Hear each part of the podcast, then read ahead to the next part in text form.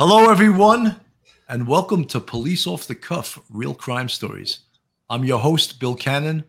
I'm a retired NYPD homicide detective sergeant. I worked in Manhattan North Homicide Squad. And with me today, I have two very distinguished guests.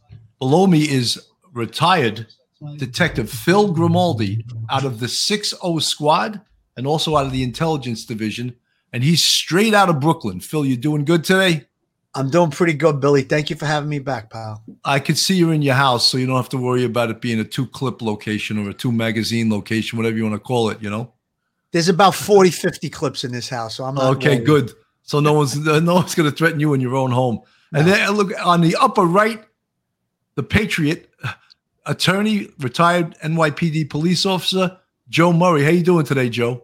Good, good. Glad to be here. Can't think of a better way to spend Saturday than trying to help a five-year-old girl be found. 100%. We are very uh, in tune with this case. It's day 46. And one of the things that we've been noticing as new NYPD former police officers, detective sergeants, is that there's not a lot of information coming out from the police department, the FBI, the TBI, they haven't called a press conference to let people know what the progress in this case is. So they're holding things very close to the vest. And that's good. That, that's good. It's good and bad. It's good in the way that they're protecting the information that they have and the intelligence they have and the investigative leads that they have. But in the same time, you have to be able to use the public and use the media, play the media like a violin, and get them to uh, work on the behalf of this investigation.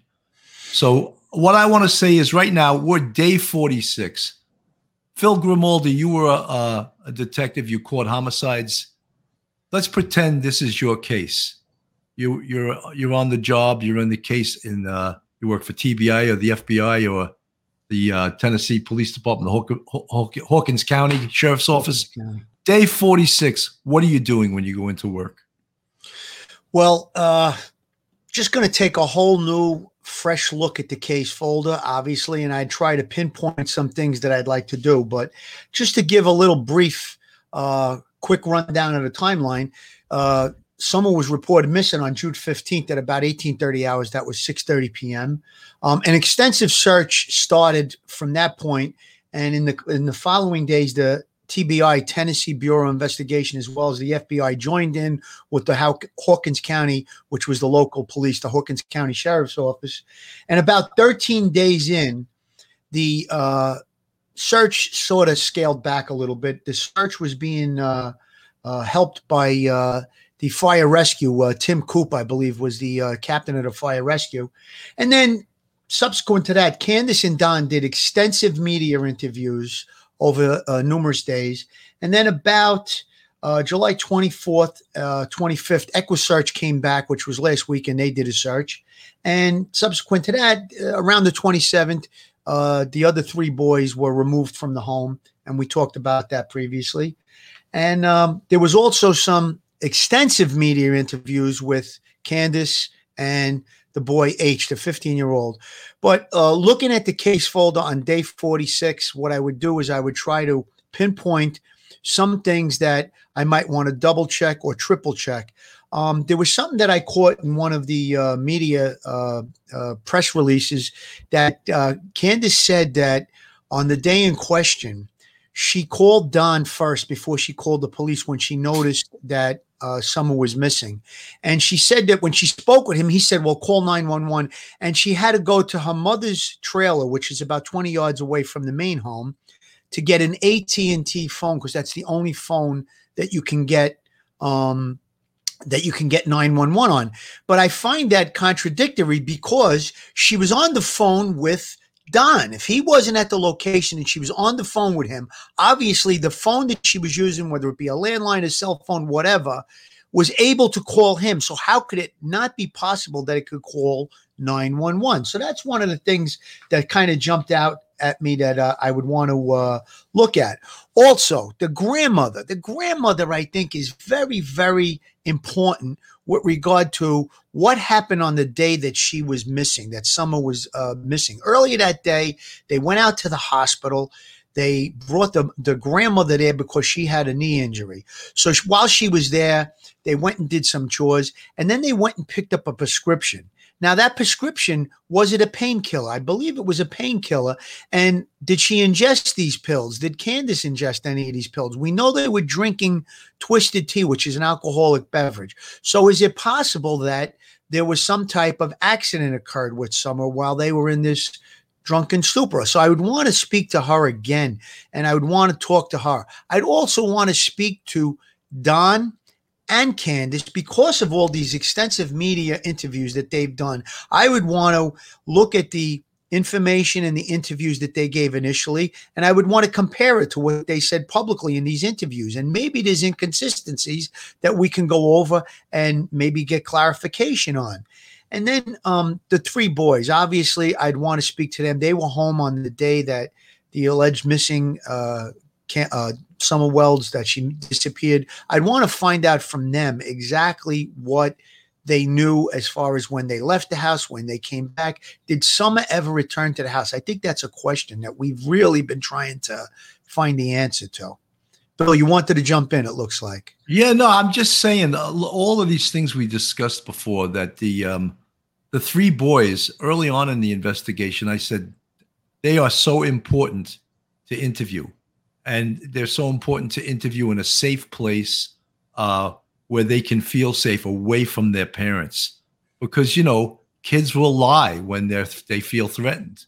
And when i after i saw that house uh, i just can't imagine anyone living there first of all. And these three boys have to feel very very threatened. And i think maybe one of the reasons that cps uh, removed those kids was that all everyone on social media was saying, how can CPS see that house and not remove those kids? And then, of course, we're going to get beaten down for this. Oh, is that a regular? No, it's that's not a, a, a safe house. Okay, and and I've been in many horrible locations in my police career, and that was as bad as I've seen anywhere. And if I was the sergeant that went to that scene, those kids would have removed. Well, they would have been removed that day. And um, that that's for sure. And I'm saying that as a, a former police sergeant whose responsibility it was, uh, the terms they use in New York City, is abused, neglected, or maltreated. I think uh, all of those words apply to to these kids. You know, Joe, you would seem like you want to jump in. Yeah, I do. I mean, uh, yes, I have had some experience with family court. I don't do a lot uh, of family court, but I'll tell you, when these kids are removed, they're going to be appointed a law guardian. That means they're going to have a lawyer who's going to advocate for their best interest. If I was the law guardian in this case, I would not allow any interviews. These kids have suffered so much trauma the loss of their sister, the constant attacks on their parents. Now they're removed from the home not so that they could be segregated and questioned and interrogated. It's so harmful. You guys know this. When we get these child abuse cases, it's so amazing how these kids will still love and defend their parents and they're being abused and sexually abused and physically abused. But then they cry out for mommy and daddy because that's all they know. Yeah. By doing this, removing them from the home, they're really alienating them from the parents to now start interrogating them about the parents.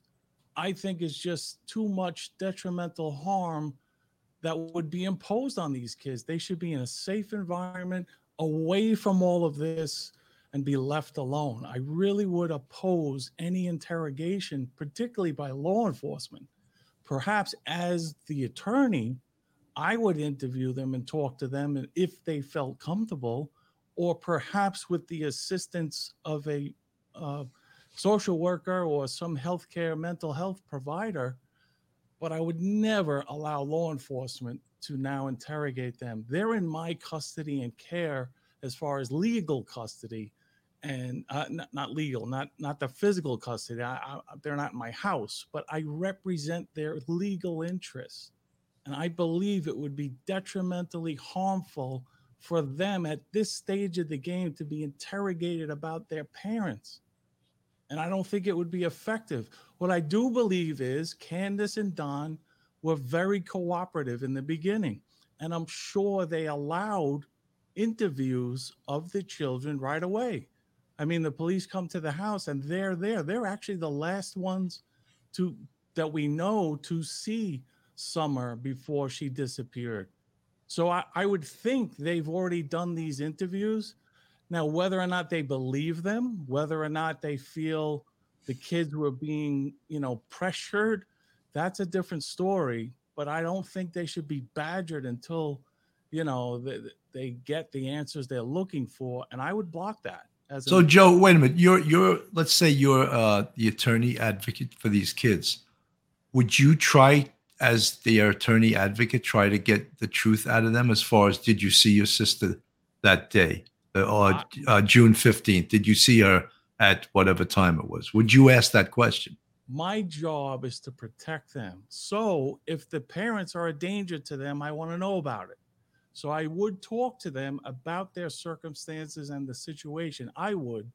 And as an attorney, would you turn that information over to the police? I was just going to ask that it depends on what the issue is. If there is a danger to these children and the and I uncover evidence that the parents were involved, absolutely. Well, Joe, if they if I'm they obligated. didn't see if they didn't see Summer that day, and that's Candace's story that she walked in the house and they by the boys, and if they say no, she, we never saw it, then it's showing that Candace is, is lying and there is right. very potentially foul play in this case, which we exactly. all believe there so I, there is anyway.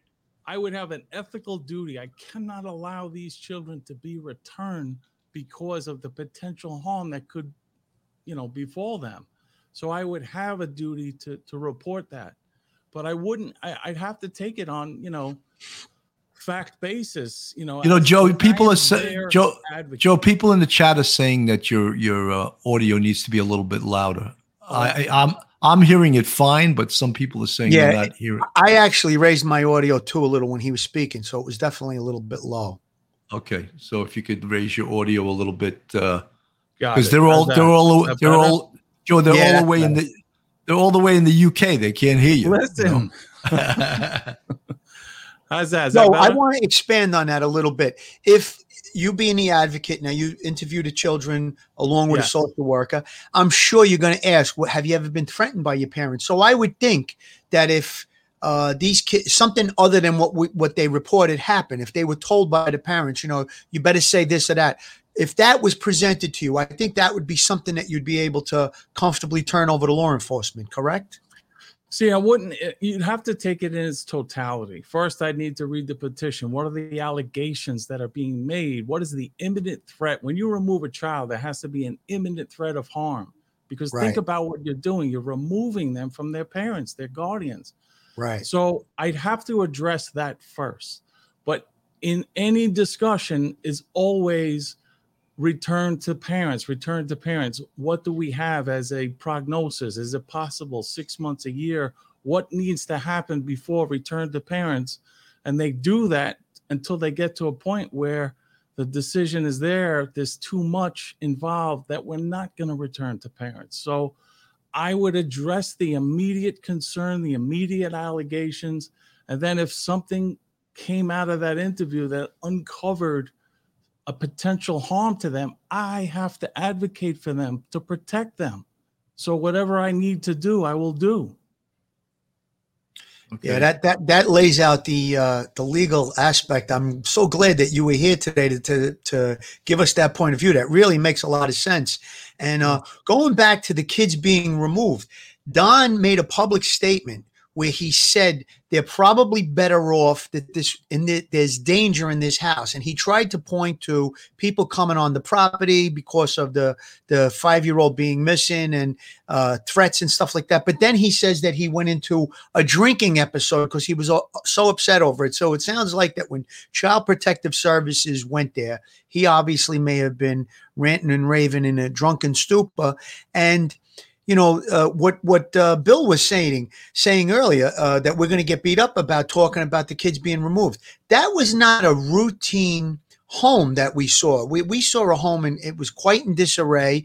And, you know, there's obviously drinking and narcotics use in, in the, in the, you know, in the whole, uh, the whole recipe there in the home. I mean, you know, it looks from the, from the interviews they've done, there's obviously uh, drinking and drugs and all this other stuff. So I'm sure that the tri- child protective services made an assessment that day between, maybe something what Don said about there being possible danger in the home. And then they looked at the, the, the surroundings. We don't know that there was even food in the refrigerator. Maybe there was something, but the place looked like it was in total disarray. So that's not a that's not an everyday run of the mill home. So CPS is going to assess all of these things, and then the fact that these kids are in the home being supervised by somebody that's in a drinking episode, right? Don's words right out of his mouth.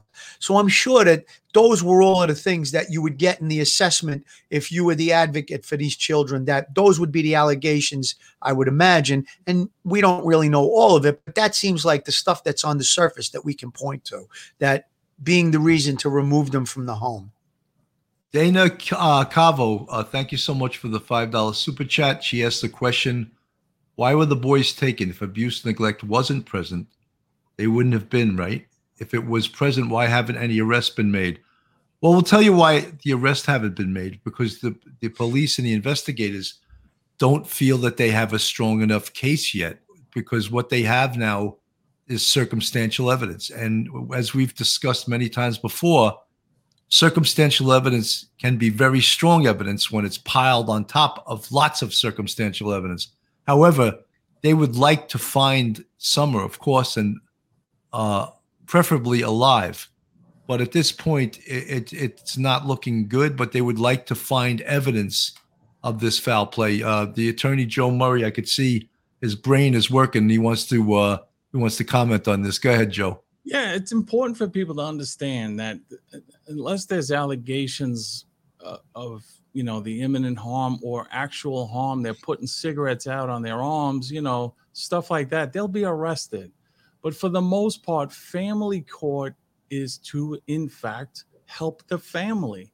They don't want to separate families. If there is an issue they'll apply resources they'll give education classes parental classes anger management whatever the family needs. Family court has all resources to help assist and reunite the family. That's the goal.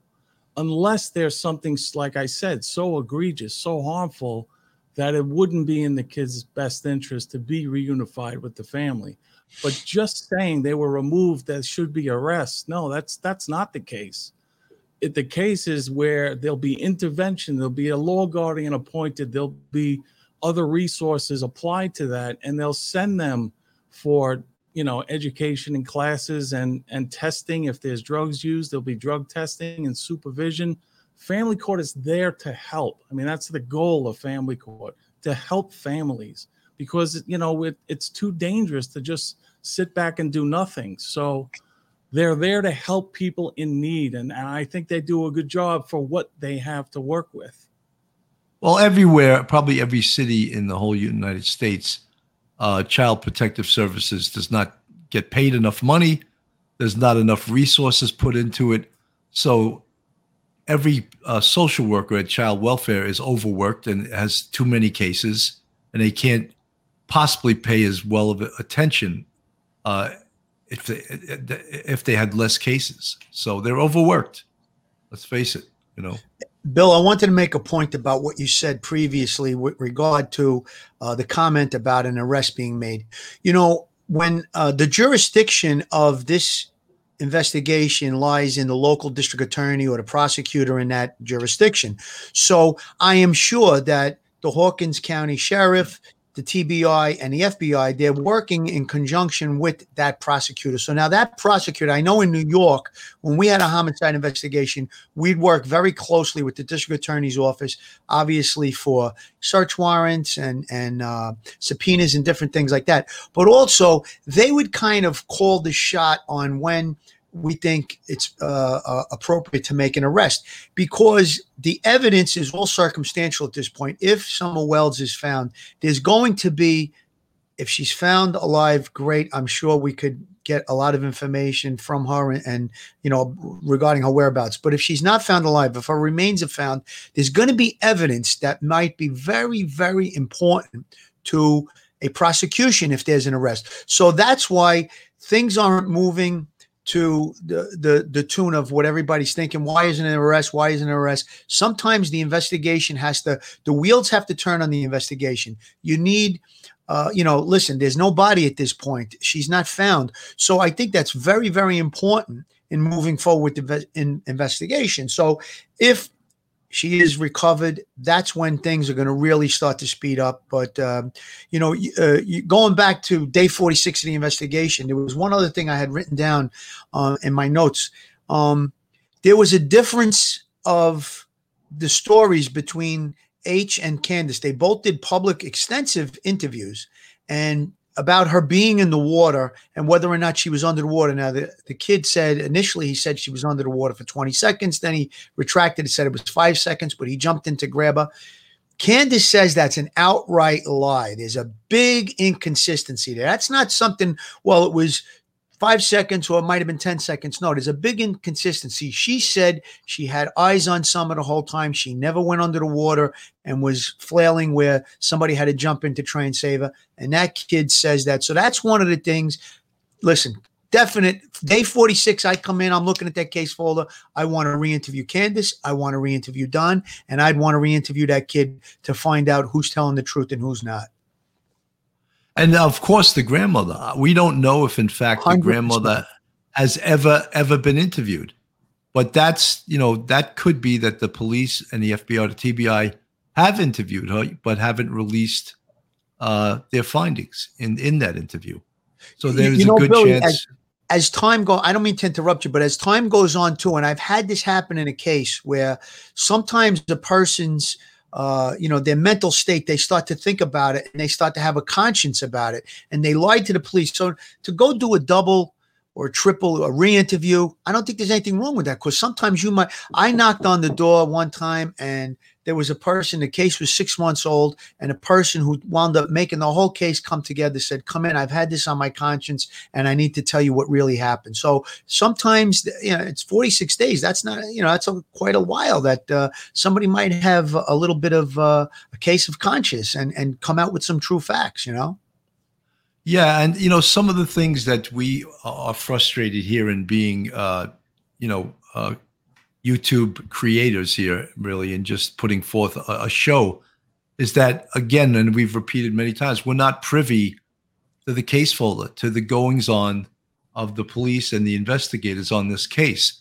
So it's frustrating to us when all we really can rely on is uh, social media, which is um, historically not that accurate with the exact information. And I know from look, I've worked major cases, major homicide cases where the media would say, oh, the police aren't doing their job. They haven't done this. They haven't done that.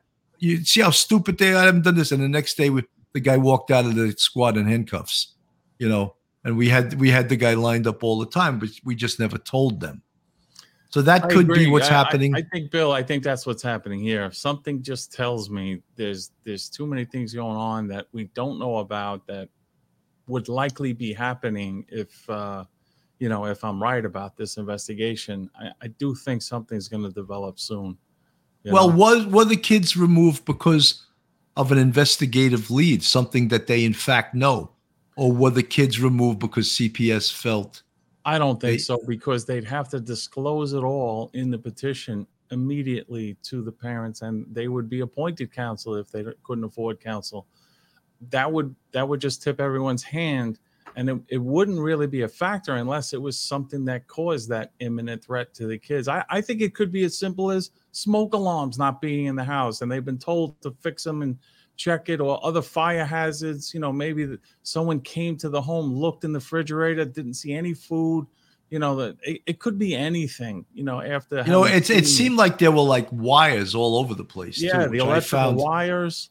I was you know, like, that's that's a fire hazard. I mean, you can't itself. leave that with young kids in the house. You cannot leave that. And I'm sure they've gone there and told them and pointed this out, and it wasn't corrected. You know, due to Chris's, you know, going over there and exposing it. I think I think that really did play a, a big role. You know, the head of the agency is now looking at this and being getting riddled with calls. Why aren't you doing anything? I think that's what happened. They just caught up with everything that was going on.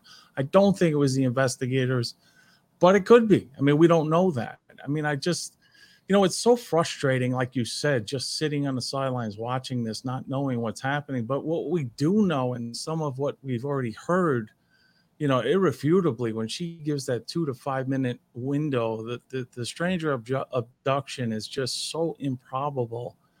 And then I even think, you know, someone known to the kids or or someone in the neighborhood that knows them. You know, I've heard a lot of people talking about, well, what if it's someone that's been there and knows them and the dogs are familiar with? You know, I just can't lose sight of the fact that this guy Don, you know, he's got a criminal record, there's domestic violence, he's a drinker, he's got guns. You're not gonna find me sneaking up on this guy the you know, we we spoke about that earlier on. You know, something, Joe. I just want to address something. Also, is that people? A lot of people were saying that, oh, Don's criminal record isn't that bad. It's from years ago. But in October 2020, he was arrested and she dropped the charges. That doesn't mean he didn't do it. He was. They had probable cause to arrest him. He had a gun. He was drunk. He was. You know, he's not supposed to do that. You know, and because they didn't prosecute him doesn't make him innocent. You know, and you know, the, as I said numerous times, and I'll repeat, he's not a good guy. He really is not a good guy. And if people want to advocate for him, that's very good. But I had 27 years a- as a cop, and I know a bad guy when I see one. All right, so you know, it, you know, it's there's, there's there's a saying in in the law, like you know, when I was going to practice, they were saying that family law or matrimonial law is good people on their worst behavior. Criminal law, bad people on their best behavior. So what you're seeing with Don and Candace and coming out there, they're putting their best foot forward or trying to and they're not revealing who they really are. And that's why it's important to look at their past actions to see what kind of person they are. But just getting back to that point, I would never try to sneak up on Don. Potentially could be drinking by 6:30 in the evening, 6:30 in the late afternoon, evening. Drinking, he has a violent temper, a behavior. I, think it's insane for someone to say, "Oh, this is someone that knew them and snuck up to kidnap, can uh, kidnap uh, Summer." I mean, that's just insane with that kind of guy there and his past history and reputation. So I'm really just not seeing this abduction thing. Although, you know, I did, I do want to point out, if you don't mind me taking the floor here, ahead. like. I did last time with her overstating that she was constantly with Summer. You know, I took her from grandma. I walked halfway there. I watched her. I called to the boy. She went upstairs. I saw her go in the house.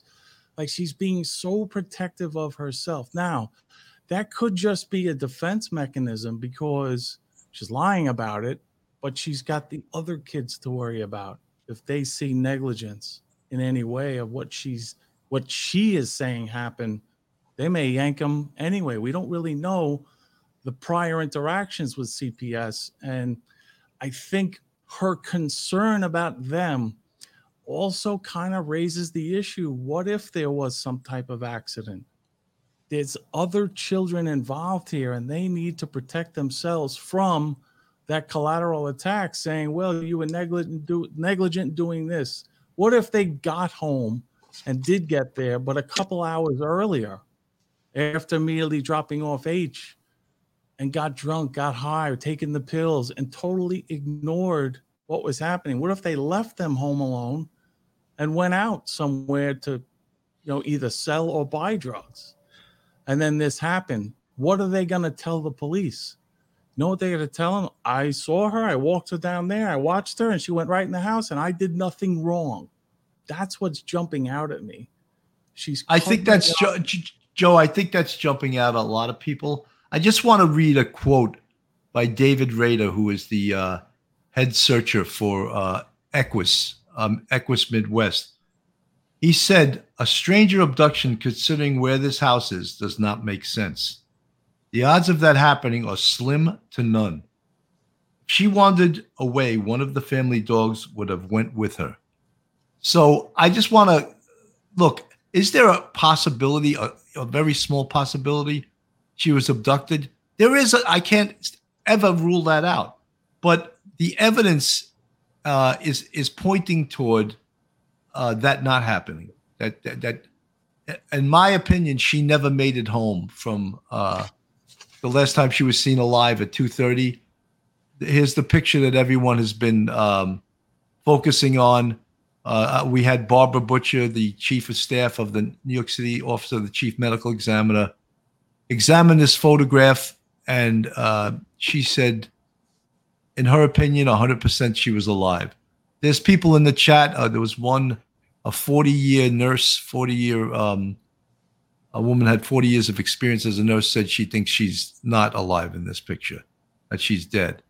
I mean, very tough to tell that from a picture, but Barbara Butcher did um, say there were three or four different things why she felt she was alive. One was the color of her lips, another was the way her neck was positioned. Uh, and I don't have the whole photo, but it, in another angle this photo shows her hands down across her legs so she gave several reasons why. But then there's other professionals that think that maybe she wasn't alive in this picture. And look, I'm not an expert in that vein where I could say, oh, she's 100% she's alive. I, I don't think we know. But there's a lot of things in this case that, you know, don't make a lot of sense. And most investigators in this case at this point are looking at this case as, as foul play, that there's foul play in this case. Hey, Bill. Bill what do I, we make? I'm sorry. Go ahead. Bill, I just wanted to make a point since you're right on where the point I want to make. Um, we've been pretty careful not to make statements about stuff that we really don't know for certain. We've been kind of, uh, you know, not going on, uh, you know, uh, just anything that's on the internet or on YouTube. We're going with media reports from police and stuff like that. But on July 22nd, there was a media report that TBI investigators have not found any evidence that Summer was abducted. They have not ruled out foul play at that point, but they have not named the suspect or a person of interest. So I think that that's pretty telling right there. The, the chances that she was abducted, I think, are slim to none at this point. And we have a TBI investigator making that statement publicly, which we've been pretty careful not to, you know, uh, go into areas that we really don't know about. We're offering our opinions professionally, obviously, but we're not talking about things that are just rumor and innuendo or third party and and so we're trying to be careful and i think that that's a powerful statement right there that they they're not they, they didn't put out I, I, said this before they didn't in the initial stages put out a media report saying a child was abducted. They did do an amber alert but they i think they would have cautioned people in the area a child was abducted if they really believed that even if it was days later. In the initial stages of the search and if they started if the investigation started to go in that direction i think there would have been a big push with the media. And as we talked about earlier to use the media for our benefit to warn people there was a kid abducted. Be on the lookouts. Get the pictures out there. You know, uh, so many different things. Watch your own children. We didn't see that in this case. And as of July 22nd, we have the TBI making a statement that they didn't find at that point any evidence that she was abducted. You know, someone in the chat just said, well, where is the evidence of foul play? And I'll just say the evidence of foul play is their interview and the inconsistencies in their not just interview but interviews and the the cross-checking the interviews with other witnesses.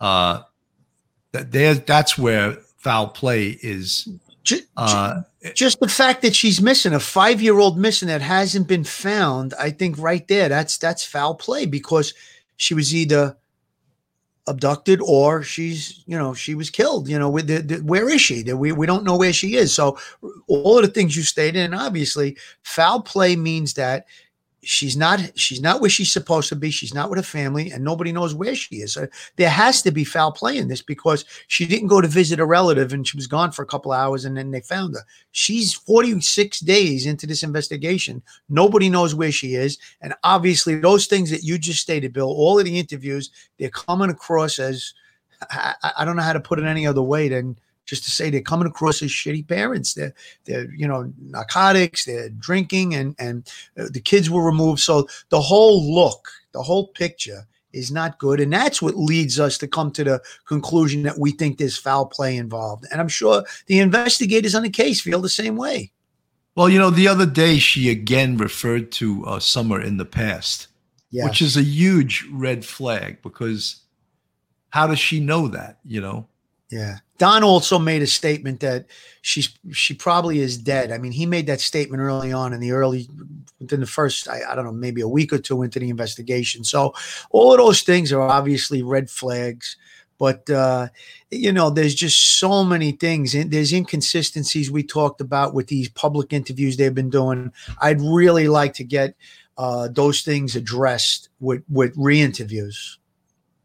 Joe, you have anything to add to this before we go yeah, to a quick I, break? Two things, two things really uh, that jump out at me. What do we make of the fact that the dogs who are there and they're trained to to when they're looking for the scent of somebody that a recent scent they can they can determine that.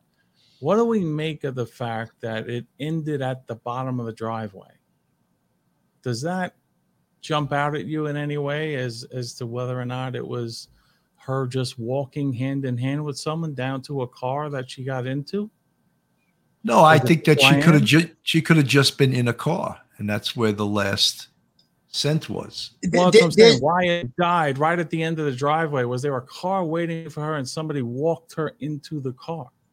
And, and here's where I'm going with that.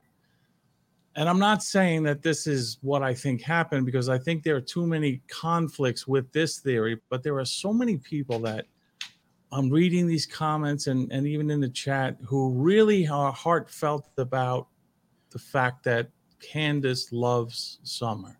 I mean, she tattooed her kids' names on their leg. When you put together the domestic violence and and Don's drinking, you know, we've all dealt with cases of battered woman syndrome. What if Don was abusing Summer and Candace felt so frustrated that she arranged for her to be removed while Don Don was out. She orchestrated this. Now I'll tell you what flies in the face of that is the polygraph, number one, you know, and then just having to make up a lie. When people make up a lie, it's so hard to be consistent with a lie because they can't think of every possibility. And then when there's a conflicting fact, it'll just expose itself. But anyway, I mean, that is potentially, I'm looking at what we know. And I think it's clear that that evidence of the dog trail, finding that Summers trail led to the end of the driveway is almost as it wasn't even erratic. It was right down the driveway and it ended at the bottom of the driveway. Somebody may have walked her to a car. Now, is it possible that Candace did this to protect her daughter, knowing that she's gotten enough beat downs and then he started abusing her and that she's doing this? Because she's clearly not telling the truth about, you know, the last minutes of what happened. I think that's obvious. But is she doing it to protect her from having her other kids removed? Or is, it, is she doing it because she's trying to protect Summer? Because Summer was in danger and Summer was threatened by Don, and she was powerless to do anything. I don't know. I mean, it's just it's so. I mean, this case is just. You know, Joe, one, one of the things one of the things about a, a homicide investigation, a missing person investigation, is that there could be a million theories because we don't know all the inside investigative details. And you hope that when people have that investigative details, and I've spoken numerous times about investigative direction. And it is so important to have investigative direction, to go in a direction that makes the most sense, right? So right now, what makes sense is to look at Candace and Don and the people in their circle. That's what makes sense. And that's where the evidence is pointing towards. I just want to make a point about the dogs. Now, I'm not a dog expert, but could it be that that scent that the dogs picked up in the dog, that could be from when they went to the store or when they return and maybe the dog just got it as a reverse. You could have gotten out of the car, went into the uh, uh, the area, you know, wherever the home is, and maybe the dog just got the reverse scent. So I don't know. I mean, is it possible that that was an old scent, you know, from when she, uh, you know, she, when she came home or when she left. But there's another thing, you know, I don't think there's any doubt that Candace loved her daughter. I mean, you know, she has children, but the environment of what was going on in the home, there could have been a horrible accident. And this is now an accident took place, and we don't want to go to jail for child abuse or neglect. So let's cover it up and let's come up with this story. I think that's one of the good, plausible explanations what happened to Summer Wells. I think that's a strong one. But again, I'm not privy to the investigative uh, case folder. So, but I think that it's either going to be that she was intentionally killed for whatever reason in a fit of rage or she was accidentally killed. That's what I my best opinion at this point. That's what I think is going to be. You know, the the abduction thing I think is almost nil. Guys, keep that th- th- thought. We're going to go to a quick a quick break, a quick commercial break, and we'll we'll be right back. Phil. So, if you have need for a real estate agent in the Myrtle Beach, South Carolina area, Carol Waters Realtor is your girl. Her and her husband, Rob Mahan, are both million dollar sales agents in that area. So, if you want to get a hold of Carol or her husband, you can call her at 914 261 6681. That's 914 261 6681. Carol Waters' email is carolwaterssalesmb at gmail.com. Carol Waters seldsmb at gmail.com. Rob Mahan is a former uh, NYPD member and a, a, fire department in New York City. If you need uh, real estate in that area, give them a call. Joe Murray, attorney at law. We have the pleasure of having Joe present today.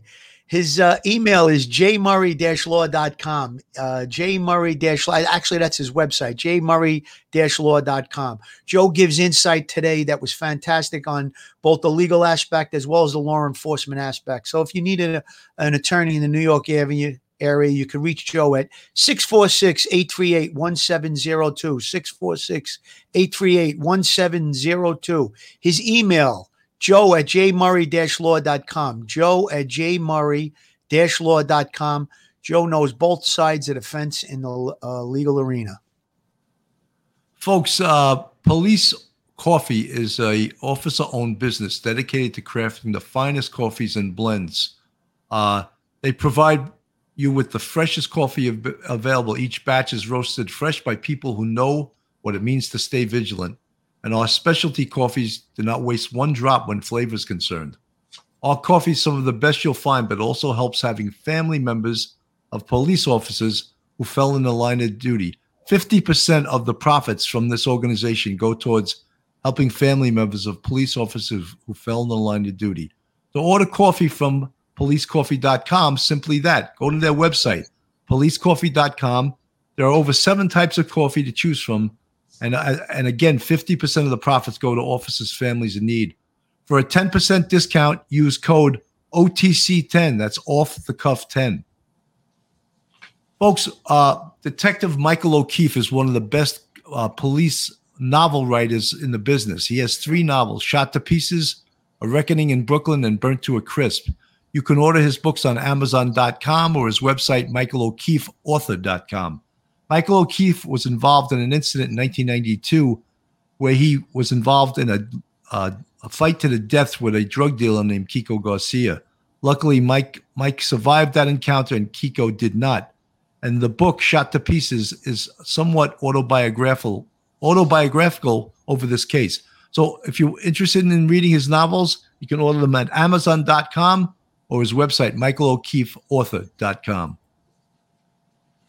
So, guys, uh, what, what, you know, some of the things in this case too. A lot of people, of course, many many people have theories about what occurred here, and again, we we have said a million times doing this show, we're not going to solve this case from our pulpit here.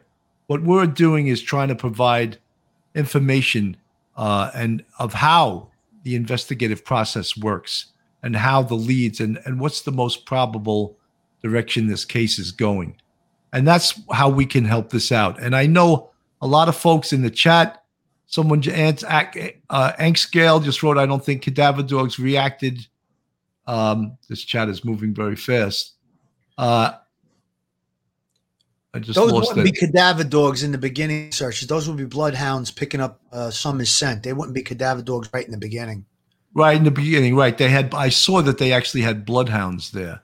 Yes, the bloodhounds were trying to pick up the scent. So, you know, we want to get to the um, the, the, the search also. Uh, they've used that professional agency, which is a nonprofit, EquuSearch Midwest, and they do tremendous, tremendous work.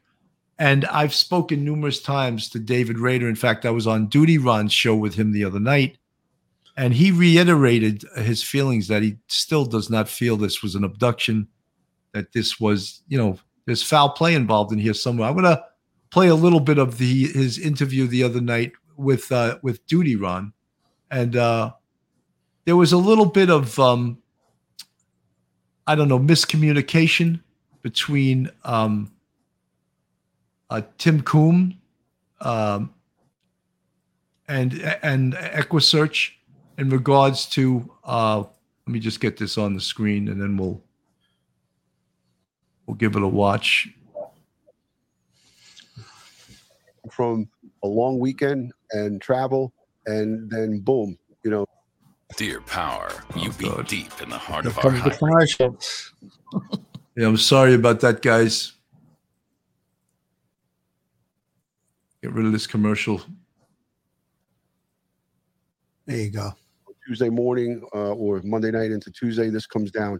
Just let the walk the viewers through some of your connect uh, communication and uh, conversation with uh, Captain Captain Coop.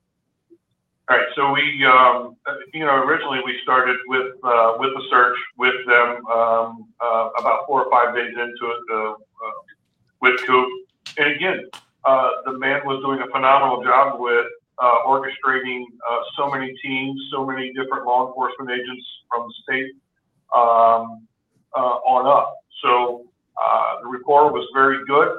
We felt very comfortable. I felt that they felt very comfortable with us.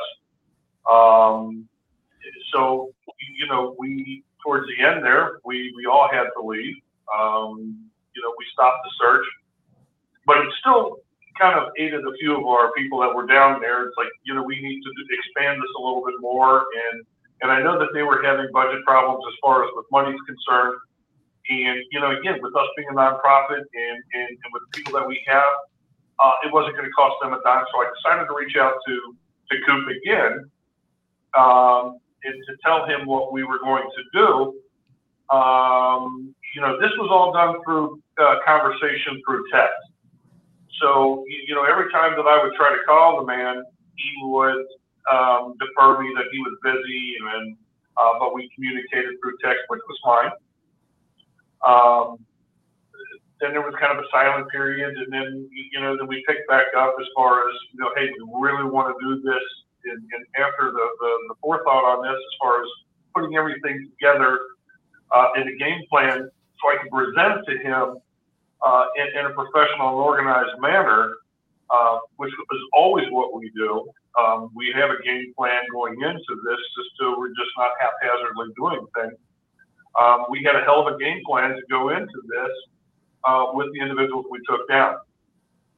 So, you know, we um, we finally got the, the okay from him. He was going to be the liaison between uh, ourselves and law enforcement. So then that way, the, the, the uh, there was going to be no miscommunication. Uh, you know, with what he said this, and then but but then I talked to the sheriff over here. So everything went through Coop because he was still the IC. So we thought that that, that was the proper way to do things and, and continue on with what they had already, the, the structure that they already put into place. So then um, I got down there late Thursday night um, and started kind of thinking about some things and, and looking around. And then Friday, I had a few of the uh, a few of my my top girls come in and, and do the recon while I was doing media, and they were out there reconning and uh, going over the things that we wanted to see. We wanted to see it firsthand. I mean, everything looks great on Google Earth, but uh, as we know, when you get out uh, in the real world uh, from Google Earth, it looks it looks to- totally different. So my girls were on the ground on Friday. I tried calling Coop. He was busy again. I told him, I said, look, I said, you know, we're here. Uh, I will keep you up to date as far as what's going on. Um, again, Saturday we executed everything. Um, had a hell of a good day as far as ground cover. Uh, everybody was was comfortable with what we've done, where we were. Uh, no snafus. No nobody's called in to complain about us. Uh, everything was peachy. Um, we had uh, we had a, a kind of like a team meeting on Saturday, and then Sunday morning before everybody left, we all still went, felt that there was still more areas to go through. I stayed until Monday because I just had some defragging to do, some thinking about some things, and I didn't want to go home and think about it. So if I was there and I thought about it, I wanted to go and, and look at it.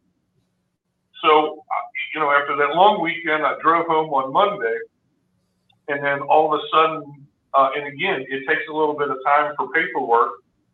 Um, so I, I didn't think that, you know, again, we didn't find anything that was pertinent enough that, you know, and again, if we see anything pertinent, we will absolutely call law enforcement immediately. Not like we're holding on to anything. Uh, look, we, you know, our reputation stick, uh, speaks for itself on this. Um, so the next thing I know, I'm getting blown up with. Um, he did an interview and stating that we were withholding information.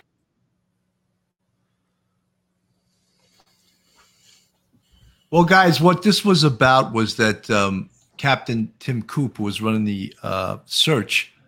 He apparently uh, was interviewed and said that um, made some disparaging remarks about EquuSearch, and I don't know if uh, what what occurred, but he's been removed as the the lead guy in regards to the search, and now the Hawkins, Hawkins County Sheriff's Office is the lead on on the search part of this investigation.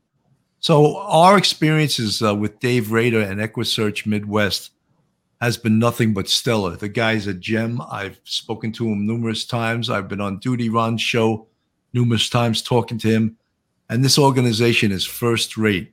So I, I don't want to make a, a big deal out, out of it, but if they need EquuSearch to come back, they'll come back in a minute and help with this search again. So it, there was just some bureaucratic stuff going on behind the scenes that uh, wound up with uh, Tim being removed as the leader of the search parties, and uh, now the um, Hawkins County Sheriff Office is the uh, lead. Bill, I tried to get a hold of Tim Coop last Monday. I called after the uh, the searches were done by uh, Midwestern uh, EquuSearch on the weekend, just to try and get a comment out of him. I was I didn't wasn't successful in getting him, and I was told by the person that I did get that they're actually a volunteer search and rescue uh, or fire rescue. So, uh, you know, I, I don't know who they are, what they are. But uh, I think that the uh, numbers speak for themselves with Midwest EquuSearch. I mean, they have 1,860 searches under their belt. Uh, they've never compromised an investigation. They have 400 missing returned and 238 remains found. And they made some statements, and I think obviously you spoke with him. You've been on the show with him on Duty Ron show.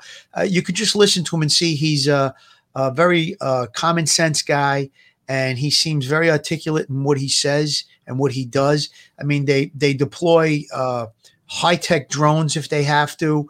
Uh, they're using GPS equipment to know where everybody is. They have communication. They must have radios. I, I don't know if it's a satellite radio or just a point to point radio. So they're not amateurs at what they do. They've shown me I, initially, and I said this before, when I heard about them, I thought it was going to be some buff group of like auxiliary cops, but uh, no, they were uh, very professional, uh, very articulate, and I think uh, I put a lot of weight in what they do, and I have a lot of respect for them, and I, I made a donation to them. Hundred percent. You know, folks, if uh, we try to give you the perspective, a police perspective of people that have investigated these crimes before, If you like this channel, please uh, subscribe to uh, Police Off the Cuff. Hit that subscribe button. Give us a thumbs up. Ring that bell. Um, we, as you can see, we have some really great people as guests on this show. Phil Grimaldi, and of course the great Joe Murray, the uh, attorney. And someone did comment in the uh, chat before. They said, "Joe, what is this guy? A liberal?" I go and I said, I, said, I don't think Joe Murray you could classify uh, him him as a liberal. He's an attorney and he likes to He's to. a good attorney. That's what Yeah, he he, he, he likes to think of bo- of both sides. He likes to look at both sides of the situation and and analyze it. Uh, the other thing I just want to mention, everyone, uh, people in the chat are talking about the phone records and the cell site records and all of that stuff should pinpoint what occurred, and you would think that could that should happen. However, the cell sites, from what we understand in Tennessee, aren't the same as they are in many uh, other areas. I don't know if they have as many cell sites. So a cell phone's going to hit the site that's nearest to it. So if the nearest cell site is far away from where something occurred, it's it's going to ping that cell site. So it could be a lot of miles away from that. It's not like a And don't city- forget, Bill, they they sometimes jump. Like when there's too much activity at one cell site, it'll jump to a, an adjacent one. You know, so it's not an exact science. You know, Yeah, but I think um, the fact that they were moving around a lot on that day, and then she even made the statement about the one cell phone as opposed to the other. They have an AT and T service, which might be better in that area as opposed to a Verizon or something. But so I think that there's definitely going to be some cell phone activity that they can look into for sure. Even if there was a dead spot at the location, the home, meaning the home, that, that could be a dead spot for whatever cell phone carrier they had. But she makes admission that she wanted to call 911 from the mother's cell phone, which was an AT&T. So that one works. And even if the cell phone um, jumps to a different tower, it's still going to give the location of where the cell phone is if a call's being made. So I think that these are all very important points that have to be looked at. And I'm sure that there's going to be cell phone uh, technology, uh, subpoenas and records that, that are going to be pertinent to this investigation. Absolutely. You know, someone in the chat said uh, some of the um, people are donating to EquuSearch. I personally donated two hundred dollars to EquuSearch myself. I know Joe Murray has donated. Phil Grimaldi's donated. So uh, I'm not at the level of super chats that Duty Ron is. So I think I, it's easier to give my own money two hundred dollars and uh, believe I'll I'll, I'll do- donate again to EquuSearch because I think they're a fantastic organization and. Uh, they do God's work, and we've said it a million times. Absolutely. Absolutely. you know. Can I just address a couple of things? There, there was uh, someone named Irish Eyes who brought up a question about the polygraphs. I think it's important to talk about the polygraphs because my experience, and I'm not a polygraph expert, I do use them a lot in my practice, and I have a particular provider that I use. I don't know if you'd be interested because it seems to be a lot of questions about that to bring somebody on, or have you done that in the past, Bill? I don't, I don't know. I uh, Duty, Duty Ron brought an FBI polygraph expert on. Okay, because a, a lot of people are have misconception about what a polygraph can and cannot do, and I think that you know educating them about that would be important. The second thing is someone else, sort of the spirit. I love these names. Made a comment about what what Candace was saying publicly may not necessarily be what she's telling law enforcement. That's absolutely correct. I mean, it doesn't, I mean, she's not under oath. Nobody put her hand on a Bible and said, you, you have to swear to tell the truth. She could, in fact, be fudging, uh, you know, taking liberty herself with the facts. And there's nothing wrong with that. I mean, it, it's horrible for the investigation and for, for her credibility, but you can't charge her with anything for doing that. So that's entirely possible. It's a good observation. I just wanted to ask because I'm trying to use what we reasonably know are the facts that are available. And I love that that issue of the driveway and the scent going all the way to the street and then ending. If we can do it, like put a one in the chat. If you think it's possible that Candace, fearing for her daughter, orchestrated this, it's not an abduction. It's just a removal of summer from a dangerous environment in the only way that she knew how to do. And I don't I don't know if that corresponds with where grandma is right now, I don't know. But if if somebody would think I I do believe she's lying about or being untruthful about what happened at the end moments. Now that could be because she's covering up an accident and she's covering up her negligence because she's worried about the removal of the other kids. But I think there's something more here that that we're just missing. We're not really looking at, so I'm exploring all possibilities. I don't know, Joe. I would think at this point, with all this uh, media attention, law enforcement attention, maybe now that children's services are involved, wouldn't she break down and say, "All right, well, I sent her over to my cousins in another state or something"? You know, if, if that's where, where you're going with that theory, I think when Um, they put bracelets on her and and try to, you know, yeah, I Yeah. think you might get a, a- you know, an admission of that sort. But in her eyes, some are safe. I. I want to make one more point about.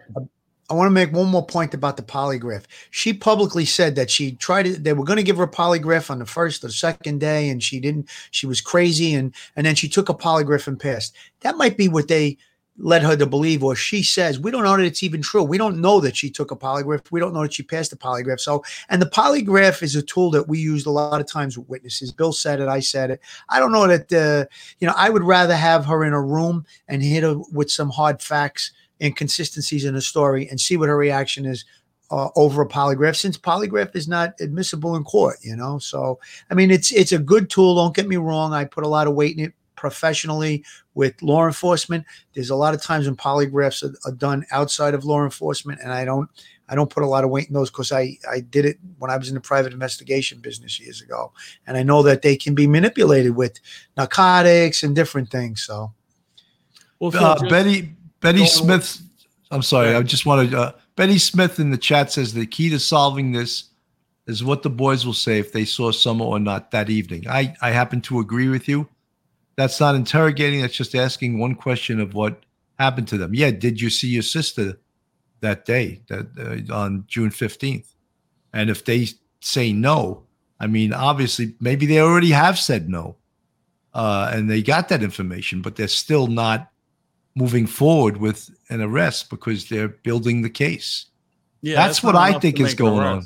No, no, but I that's what I think is going on. I think they're they're being I, I think and I hope they're being methodical and they're putting all the evidence together and uh, when the time is right they, they're going to they're going to move forward on this. Lee, thank you so much from Berlin, Germany for the $10 super chat. He says I wonder why nobody seems to focus on the time frame from 3:30 to 6:30 when asked by Chris what they did. Uh, C replied, normal stuff. What would this be? Um, I think that's very, very. That's a great question because, or great comment because that's the key to this whole investigation. The key right there is to, you know, try and punch holes in the story of what they told us that she was. There was only this, you know, this four-hour window or whatever it is, three-hour window, and that's key to the investigation. And and I don't think it's going to be that hard to uh, impeach their statements based on what we know. You know, there, there's too many inconsistencies. I, I mean, there, was there was a report that Candace, in a, a, a July 22nd media report from the Rogersville Review, that she was frustrated with investigators because they focused on the search of her home in the initial stages and they didn't uh, force neighbors to open up sheds or barns or whatever it was that they refused. And she also stated at that point, that's the 22nd, that's weeks in, that she hadn't spoke to investigators in two weeks. And now, if she didn't speak to them and she was complaining they didn't call her and give her updates, how about her calling them and saying, What's going on? I, I mean, she should be at their door every day saying, What's the latest update? What are you guys doing? If she's truly concerned. So, you know, there's a lot of red flags, but I, I love that comment by uh, by that guy from Germany. That's a great observation. That's the key to the case, that time frame, you know, and and I think that yep. the, the search area was was uh, designated. I think uh, it's just a, an opinion. You know, how far could a person drive from the last time she was seen alive to the time that they reported? That may be why it's such a wide search area. You know, they may feel, I maybe could have drove an hour and came back an hour. That's two hours, or maybe three hours, uh, two hours out, hour and a half, and that's why they have such a, a vast search area that they're looking at. You know, Phil, I just wanted to ma- make mention of one thing, and that David Rader said the day they were down by uh, Warriors, the water hole, uh, Candace was there, and he believed she knew who he was. She never came up to him and said, "You know, thank you for searching for my daughter." I sort of feel that that's a bit bit of a red flag there that you wouldn't go and thank the man who's running the search um, the search group to looking for your daughter. That again doesn't make anyone guilty, but it's another red flag that you can look at in a circumstantial way. I, I, I really believe that. Yeah, there's been a lot of their responses to things that don't make sense. And I think that that really puts it in a nutshell. Why wouldn't she be knocking on the door of the police or going to the station or calling them every day? What's going on? What's going on? Why wouldn't she thank searchers that are trying to rescue her daughter? It, it, you know, these things just don't make sense. And I think that we're using a lot of common sense, our knowledge of law enforcement, and I think we're being very careful about what we say.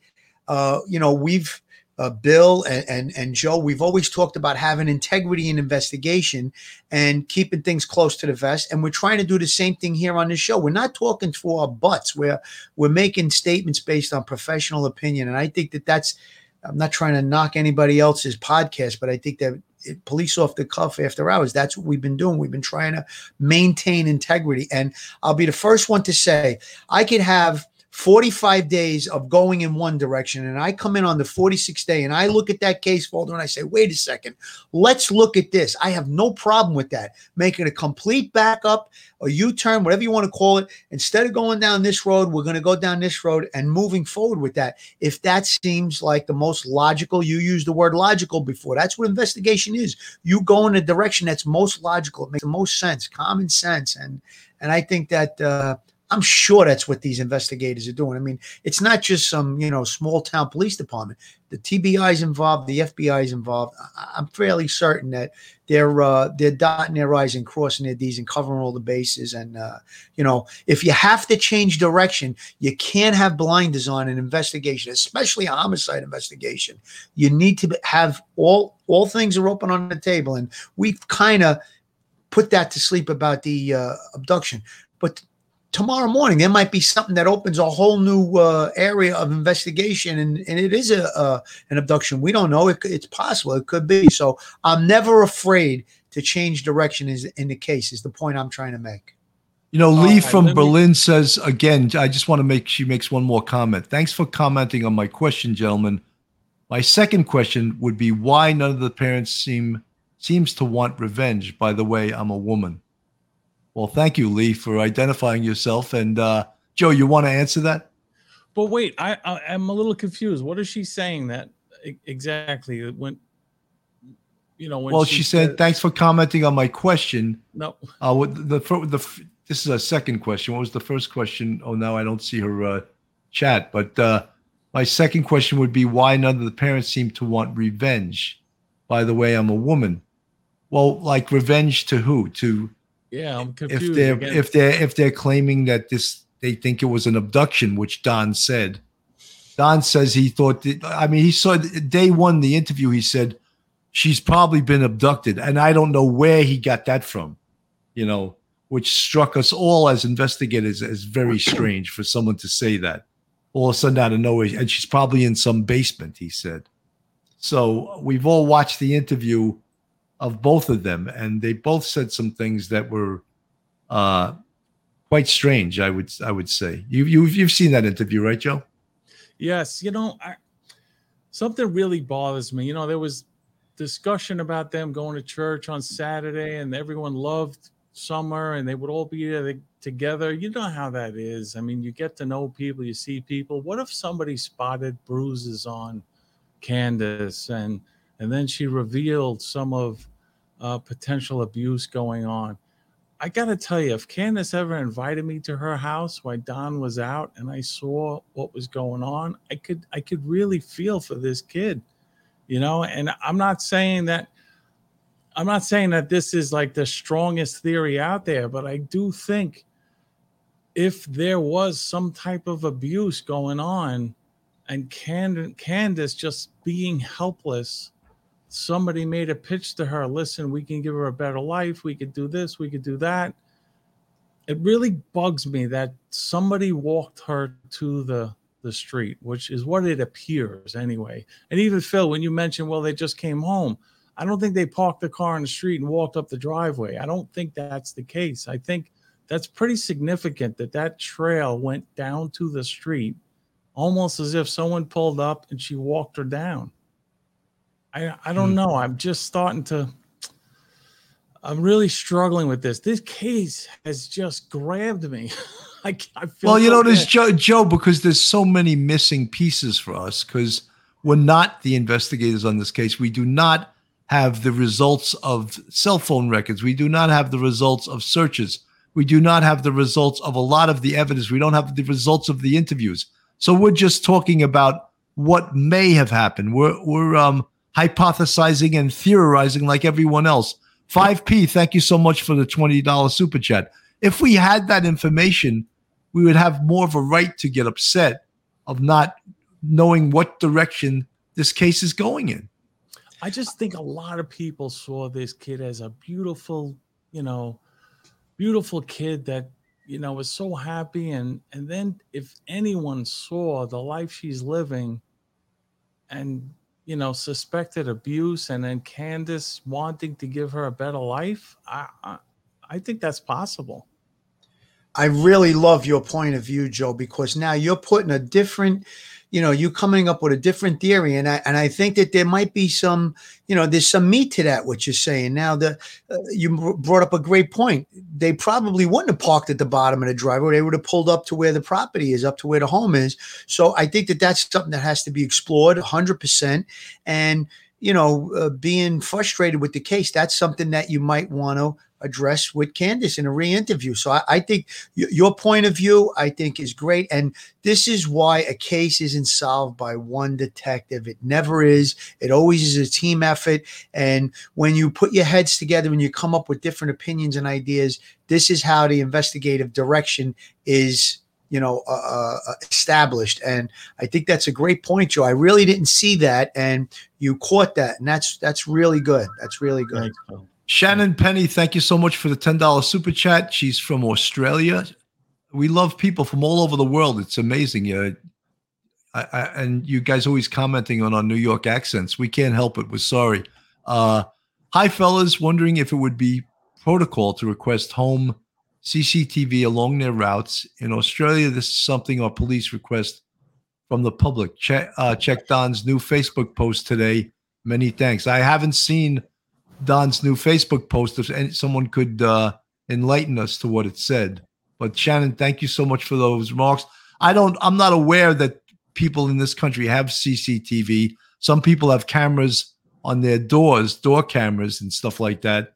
Some people may even have video on their property. I don't think that was the case in this instance. And in in ma- ma- uh, many large cities, there's of course uh, surveillance cameras all over the place. I don't know if those cameras exist in Tennessee or not.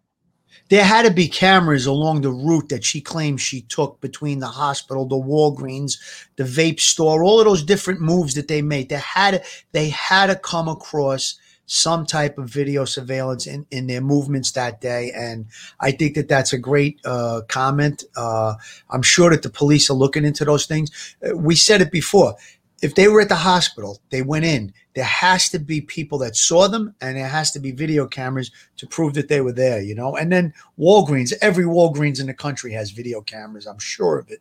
So, uh, you know, those are definite. That's a great comment, and those are uh, uh, obviously things that had to be uh, investigated and looked at. Phil, we spoke about this a lot of times about the technology in this case. In fact, we had Mike Fabosi on, who is a computer crime expert, and he, we talked about uh, that geo search where they can pull up in an area every single electronic device if they have a specific time. They can pull up those devices. And I want to give away all this top secret information, but that's possible.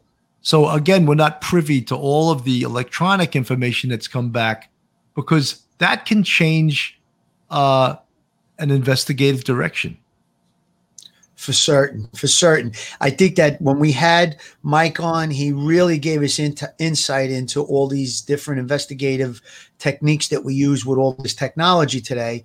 And um, you know, like you said, we don't want to divulge too much. I mean, when I talk about interview and interrogation, I, I did say that I like to do an interview with two detectives in the room and, and the person alone. There's other things that I would do. I would, you know, maybe uh, stage the room d- differently, but I'm not going to talk about those things. And you know, um, there's so many things that statements that that Candace and Donna making, and a lot of them are self-serve. To use a legal term, Joe, self-serving statements. When she says that she walked Summer from 20 yards away from where the mother's trailer is to the house, that's a self-serving statement in my eye. I doubt she did that. I don't think I don't think anyone believes that, Phil. I don't think anyone not. of course not. It's a know? routine. They're living there a while. It's not like they got there yesterday. So to I mean, it's a secluded piece of property. What would be the purpose of walking her to that door and making sure that she got in?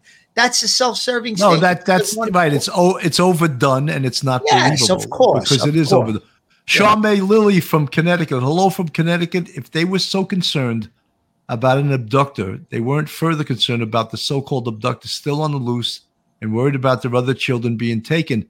We Phil commented on that earlier in the show that if they thought law enforcement thought this was a kidnapping, they would tell everyone in, abduction, yeah. in that in the whole area, beware of so and so, beware of this guy or this car, and they haven't said that because they I don't think they believe that. They were careful in what they said. They said that the red uh, Toyota Tacoma pickup truck with the white buckets and the ladder was a person of interest we think could be a witness, and they were careful about that. You know, they didn't put an all-out bulletin that be on the lookout for a red Toyota uh, pickup truck that may have abducted a child.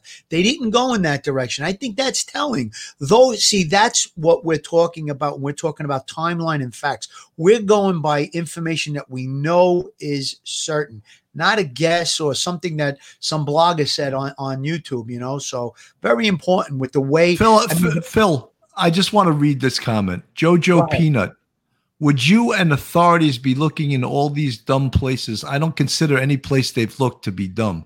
If she was abducted, no. Sorry, I'm very upset, but all these search teams are wasting time. Can you hear? Yeah, I can hear, and I disagree with you because we look, investigation is done on probability and on common sense and on where the investigation, the direction is going.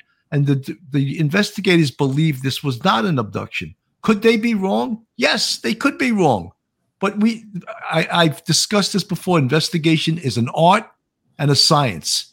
And the art and the science come together and you uh, work on probability. And that's how investigation is done. And I'm sorry that you feel that way. I understand that you're upset. We're all upset that this little five year old girl uh, is missing now for 46 days. You know, Wh- what, what's and- the point that this guy's trying to make? That the the, the searches are fruitless. They're they're they're frivolous. like that it's It's a that it's a waste waste of of time. Yeah. I, I don't know how agree. that could be. I mean, you know, that's that that really doesn't make sense. I mean, Oh, I- I'm, I'm sorry. I'm sorry, uh, Jojo Peanut. I just saw your second post. She just wrote that was Don's post. So that's coming from Don Wells. Oh, okay. Well, thank you very much. you say something like that. That these searches are, are, are frivolous. I mean, what? Think about that. That's a that's Yeah. something that's important. You know, why would he say that? He's he's making assumption based on what he knows. You know, uh, that, that's. I is he mean, there- trying there's- steer- he's trying to Uh, steer the investigators away from searching. Maybe you know, maybe they're getting closer and closer to where can uh, where Summer could be, and maybe he knows that. You know that that's telling that statement. That's important. I'm glad. Yeah, heard I, I, I, you know something, Phil. You're right, and and thank you so much for uh, uh, giving us that statement, Lauren C. Joe, from an attorney's uh, perspective, what do you think about Candace saying "I don't know" and "I'm not sure" to the more detailed questions? I don't know. I mean, I've said this from the beginning. Candace, to me, is just a horrible witness. I don't care if she was reported, if I arrived on the scene of a car accident and she's like, I saw the whole thing and tried to tell me it. I, I would say she's a terrible reporter of facts. She's self admittedly terrible with time. And I do believe that. I don't I don't think she's just doing that to cover up. I don't think she's a good witness to begin with. So when she makes comments like that, it's not as weighty with me as being suspicious. I think she's just being who she is. You know, Uh, Joe, I want to make a comment on that as well because I really think that's a great question.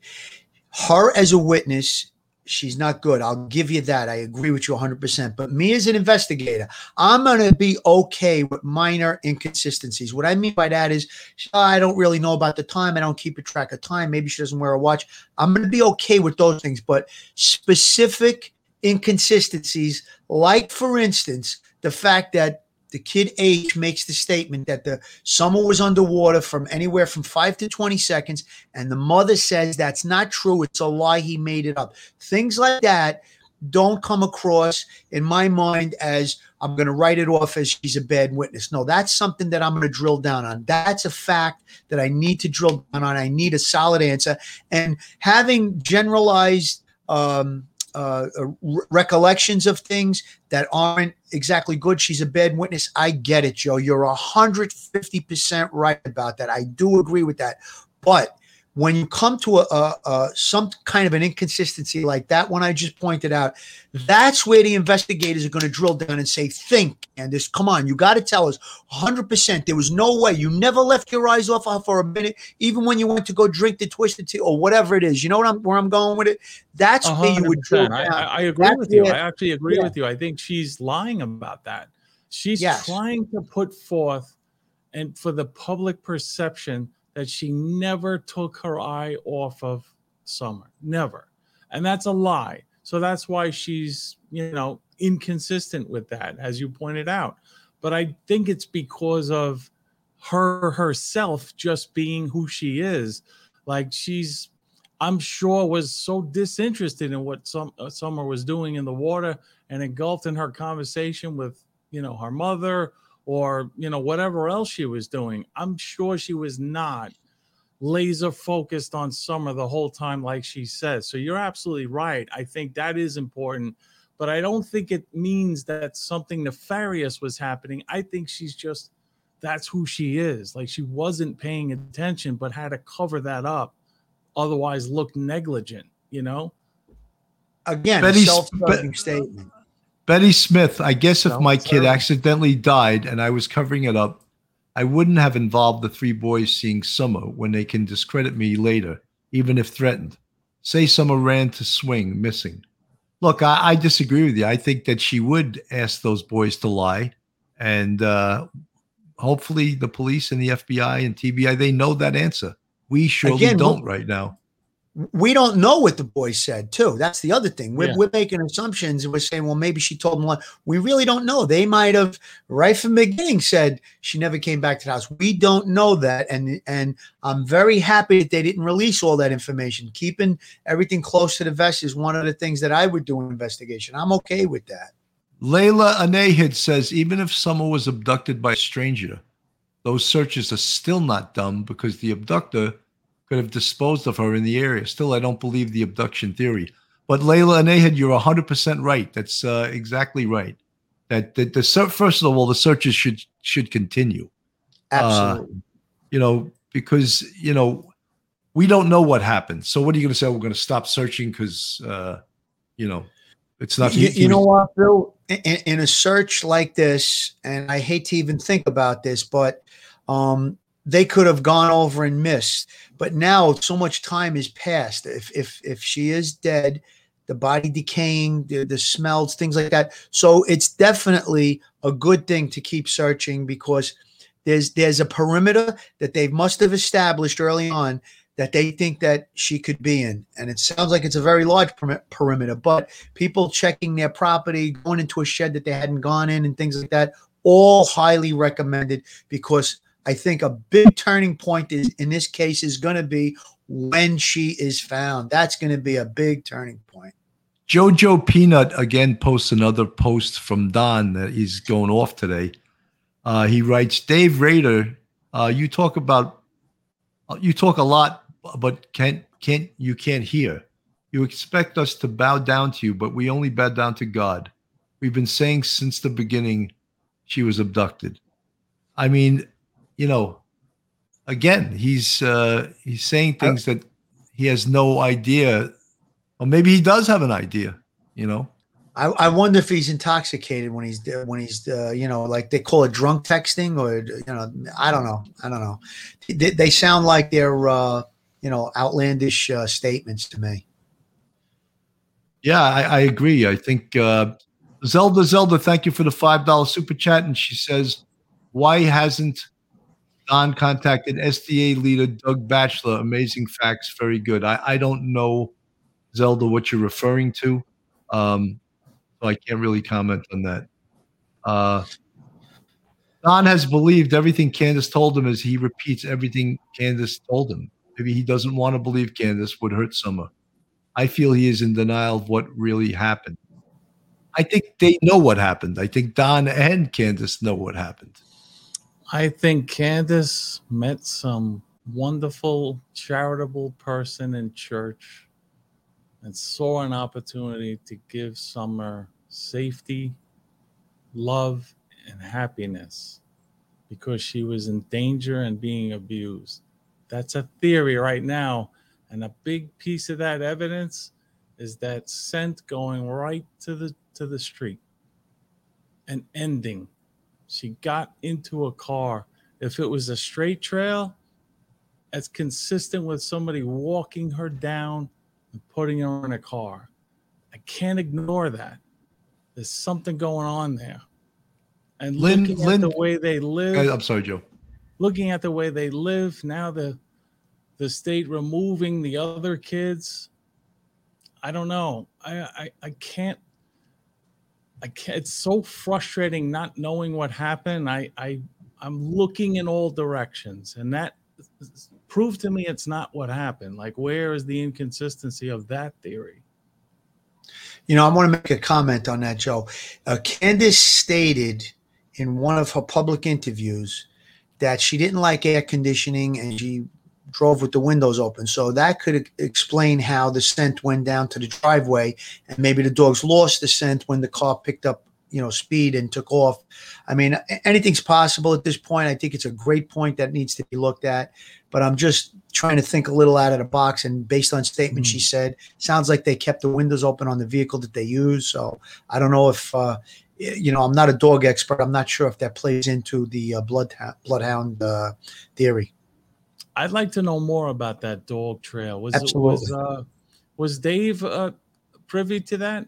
Do you know from that? He was. He said he was present when the dogs Yeah. uh, did that search, and, and that's where the trail ended. So he was I'd around. like to but drill down more on that. Was it a straight trail? Did it go off in different Yeah. directions? And did I mean, he he gave that state, Joe. Uh, he gave that statement that a stranger abduction, considering where this house is, doesn't make sense. The odds of that happening are slim to none. I if she wandered away, one of the family dogs would have would have went with her. So that's from right from Dave Rader. Amy But Darcy Marie, why We're would not Candace? talking about a stranger abduction. We're talking about a prearranged Candace. Okay, come now. Pull up in the car, walk her down, and split. Well, look, I I think that he he had a history of um, sexual abuse with his own sister, going back a lot of years. You know, so Amy Darcy Marie, why would Candace's mom be allowed to leave the state during an ongoing investigation? As well, allegedly, Candace gave up two other daughters. I don't know about those two other daughters. Why was she allowed to leave the state? Because very possibly law enforcement already interviewed her. Someone Nah, also said gonna that make that point. Someone also said in the chat, Not eh, it- eh, eh, it- no, she's not, and she's free to go about her life. She, Someone in she could have gave an extensive interview, and they were satisfied that she was a either not involved or couldn't provide any further information. And her traveling out of state is not a big deal, in my opinion, at this point. I think that uh, if they had her in the, the crosshairs as being a suspect, she wouldn't have left the state. So uh, someone in the chat said, if we, if, if this investigation, when it's completed, if it turns out we're wrong, will we come back on and admit we're wrong? Yeah, absolutely. hundred percent. and I, I said, you know, I'm not, I'm not a psychic. I go what with investigation. I've repeated numerous times. Investigation is an art and a science, and you follow the leads and to where you you use logic where it most likely goes. Could I be wrong? Yeah, I could be hundred percent wrong. I've been wrong before, you know, and I'll be wrong again. I'm not here acting like because I was a New York City cop for 27 years that you know, I think that counts for a lot. Don't get me wrong. But I've, as I said, I've made mistakes before and I've been wrong before and I'll be wrong again. You know, it, it definitely happens. Um, Miss Red, I agree. I- I believe something. Thank you for the 999 super chat. I believe something happened at the swimming hole. Candace told Chris that this is where everything starts to go in slow motion, like he something traumatic happened there. I, I Very think that that's a great possibility. And uh, as far as us being wrong, I just want to say this: I, like like you said, Bill, you were wrong before. I was involved in a homicide investigation. Real quick, we had a guy ID'd by three or four witnesses, and the fourth witness said it's possibly him in a photo array. And when we did the lineup, nobody picked him, and we continued on our investigation. Within a, a day from that point, we were focusing on a, a brand new suspect that turned out to be the actual murder murderer. So to be wrong about something, it happens. It doesn't happen a lot of times, but if you're wrong, you're wrong. And cases take different twists and turns. And if we're wrong about it, I'll be the first one to admit it. Phil, you know something exactly. I'm not ashamed to say. I, I, I, Yeah. again, I've been wrong before, and I'll be wrong again. And and I'm going on what my gut feeling and where the evidence leads. That's where I go. Lee, again, thank you for that ten dollars super chat. He writes, "Is this apocalyptic, fatalistic rhetoric of the father a specific thing in their church? Plus the fact that he doesn't want to catch the abductor. To me, he seems he knows she passed and wants to soothe himself." there's a lot of strange things going on in this case and uh, i can't you know i can't predict all of them and say what each and every one means because you get a feeling too when you're personally in a room with somebody and you get a feel for them as a human being you get a feeling as to whether they're telling the truth or whether as we say in new york whether they're blowing smoke and i won't say where they're blowing that smoke but that's that's an expression for not telling the truth in new york is blowing smoke so Yeah, that- that's a great point, Billy, because you get somebody in that room and you have a lot of information before they get in that room.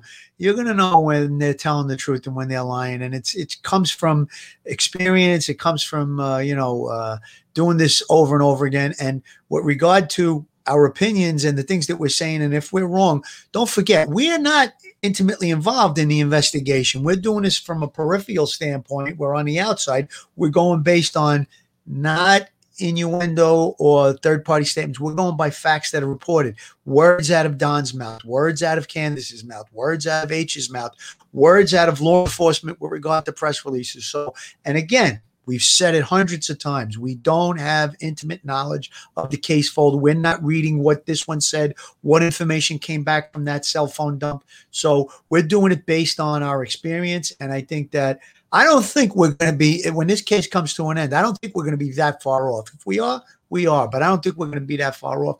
And I think that there was a, a couple of great theories that were explored today. So Tack, thank you for the 999 super chat. You say uh, some are dancing in the video, uh, Red Barrel for sale. Uh, Chris visits Red Barrel freshly painted. Summer was sold. Uh, I don't know. I uh, I know that a lot of people have different theories as to what's going on here. Uh, we we try to go with where the evidence leads us, and I can't jump to that from from where I see the evidence at this point. I agree with you on that, Bill. The the uh, a lot of people talked about it in different chats. I don't I don't buy that at this point. I think that law enforcement would have been all over that if there was indications or you know evidence leading in that direction. And uh, I, I think we're we're right on target. What happened is right in the close circle of Candace's. I'm sorry, of Summer Wells's family. That's where this the the the puzzles uh, the pieces of the puzzle are there. The mystery will, will be revealed within that family unit. That's what I feel about this case. Phil, 100%. Troy, Troy, that. Troy Rupp, thank you so much for the $20 super chat. I want to thank you guys for taking this case. This happens a lot in Eastern Tennessee. That's too bad that it happens a lot. I mean, it's uh it's it, this this case is heartbreaking for everyone involved. And these are the cases that when I was in the homicide squad, I would never I wouldn't go home. I wanted to be at work till the case was concluded in a positive fashion, you know, because this is so so heartbreaking. You know, guys, we've Even been on when you there. went home, Billy. Can I make this point? I really don't mean Yeah, to sure. Even you made a great point that I really have to expand on it. when you work in a case like this, even when you went home, you could be eating dinner with your family, hearing about what their day was like. Your mind is still, maybe I should have checked this, or what about that person said? It, it doesn't leave you till there's a conclusion. That's how I was, and I know most of the guys that I worked with. You know, you you you can't not. I mean, us being involved from the peripheral, I'm thinking about this all the time. You know, because we've been so on top of it. So I think the investigators, yes, you're taking this home with you. There's no question, and you're thinking about things, and sometimes you might pop up in bed in the middle of the night with an idea, and that might be the successful co- conclusion to the case. So, you know, You know, Phil, uh, I, I was like you that. I was totally like that when I was in homicide. I remember. I had a case. I had a case of a 13 year old kid who was stabbed to death in a gang fight, and my son was the exact same age at the time, and I couldn't go home and sleep. I couldn't sleep till that case was solved, and we locked up a 16 year old for killing a 13 year old, and the 16 year old it was his first arrest, and he was sentenced to 25 to life because he showed little or no remorse in uh, in the trial, and the judge slammed him. Imagine 25 to life when you're 16 years old. But how about the 13 year old that never got to live his life? You know, yeah, that's that's a sad story, and uh, two two lives, ob- one taken and the other one, I guess, kind of ruined. But uh, hope hopefully there's uh, some type of uh, you know the kid will show remorse one day and uh, maybe turn over a new leaf. That's what you hope for, anyhow. But uh, yeah, a lot of times these cases, especially a case like this, anytime it, it, it dealt with elderly people or children, it just it had a different tone when you worked on it. You know, I mean, obviously every case uh, when you're assigned detective on a homicide investigation that's a big weight that's on your shoulder but it's even a little bit more when it's somebody that's innocent like a little five-year-old kid or an elderly person and uh, we really hope and pray that uh, there's going to be a successful conclusion to this and hopefully it'll be soon 100%. Carolyn, baby, thank you so much for the $15 super chat. It's not about right or wrong. I really appreciate the input from experts in their field. You gentlemen to help lay people have an understanding of what may be going on. And thank you so much. And folks that that don't understand uh, really law enforcement is that we're not convicting anyone in this case. We're discussing the case. People say, "Oh, they're innocent to proven guilty." That's true, and we recognize that. No one's been arrested, so we're not convicting, or we, no one's even been arrested, so we're not even arresting anyone, or nor will we be the ones to arrest them. But we are just basically giving educated guesses, hypotheses, basically on where this case. Joe, I'm sorry I cut you off. Say whatever you want to say right now. No, that's fine. Bill, I just want to address that too. You're making great points. When people say if you're wrong, well, I don't think we're we're doing the right or wrong thing. I think what we're doing is testing hypotheses to see if it's consistent.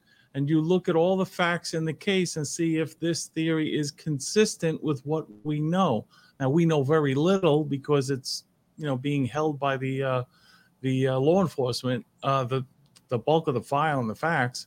But of what we know, we're trying to tease out whether or not this or that theory is consistent. And right now, that's what we're looking at. I think it's it's highly improbable. Like we're not making any absolutes. We're saying highly improbable a stranger abduction. We're also saying it's highly improbable even someone who knew the family abducted that kid. I want to just throw my theory out there that this still it's consistent knowing how this family lived and their history and the domestic violence and the potential for someone to approach them and say I want to give her a better life potentially even from the church I'm still you know I want to learn more about that dog trail from to the uh, street before I could rule that out Right. No. You know, Joe, I want to uh, I want to make a comment on something you said previously. Our criminal just justice system in this country is the best in the world, and therefore, yes, a person is innocent until proven guilty. And I'm okay, Bill's okay, and I'm sure you're okay with the rights that you know, right to counsel and all the different things that happen in a, in a criminal justice case. And I have no problem if I'm going to uh, arrest someone for a murder and I'm going to use all the evidence that I've gathered and I'm going to go to court. I have no problem with being challenged by a defense attorney on the facts of the case because that is the right of the people. You have the right to uh, uh, confront your accuser in court. So that's I'm okay with all of that. And if I didn't do my job professionally, and I'm sure Bill will agree with this, then maybe there is a, a, reason that the case should be thrown out or overturned or whatever it is. So I'm okay with the criminal justice system in this country.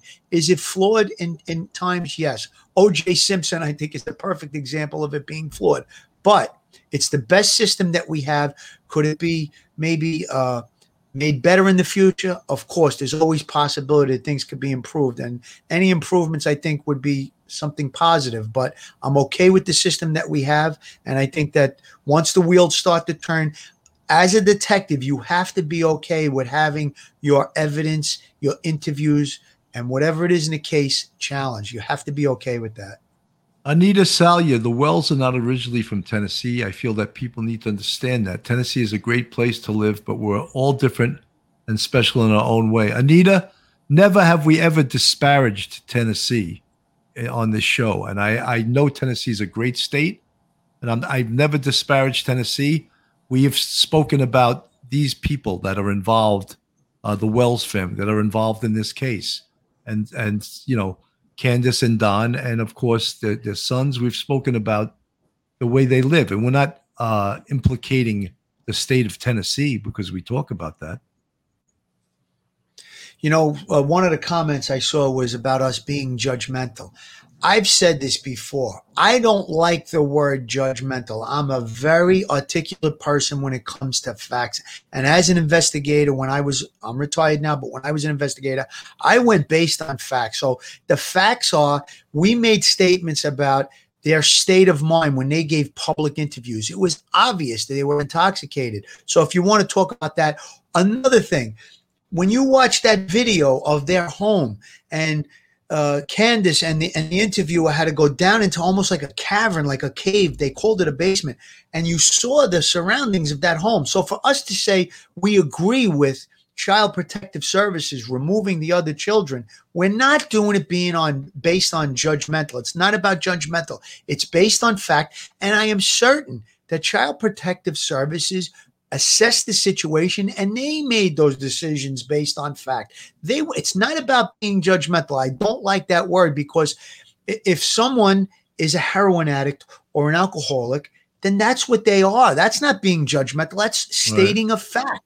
And and you're not using uh, just by you know my opinion. No, I'm going to use it based on facts, you know, and having history of we don't know that there was history of child protective services. It, it's it might be an assumption to even bring it up, but maybe there was some interaction or interdiction by child services. And now that they came and they saw, well, it was dangerous before, it seems even more dangerous now, and they removed those kids. We are not being judgmental on this podcast. I have to say that, and I can't stress it enough. We're going based on the facts that we know, and we're making opinions and we're making statements based on our previous experience. That's all we're doing here. Slim Hoffa, thanks for the 499 super chat. Watching from New York City, the Bronx. Quick question. Have you seen the door in Summer's room was hard to unlock? Mom states she doesn't know if the door was locked. Yeah, I did see that. I, I you know, but I also doubt anyone of their in their right mind would enter that that the house uh you know if they didn't if they didn't know the family or whatever, because it, it was a scary place. I think, you know. Stranger abduction would not have taken place at 6:30 in the evening on a summer day, sunny, or you know, it wasn't inclement weather where you could have snuck in, and I, I just don't see that. Stranger abduction is like the furthest thing on my mind on this case. And again, I could be wrong, but that's how I feel about it, based on the facts that I know and the layout of the house and that door being hard to open and all. You know, that that's my opinion. You know, guys, we've been on the air for almost an hour and 45 minutes. And uh, I think that uh, I just want to talk to the folks. If you're not subscribed uh, to Police Off the Cuff, please uh, hit that subscribe button, give us a thumbs up, and ring that bell. Also, we have a Patreon. If you want to join us for extra content, uh, we do a show called Police Off the Cuff, which is mostly interviews of great people in law enforcement.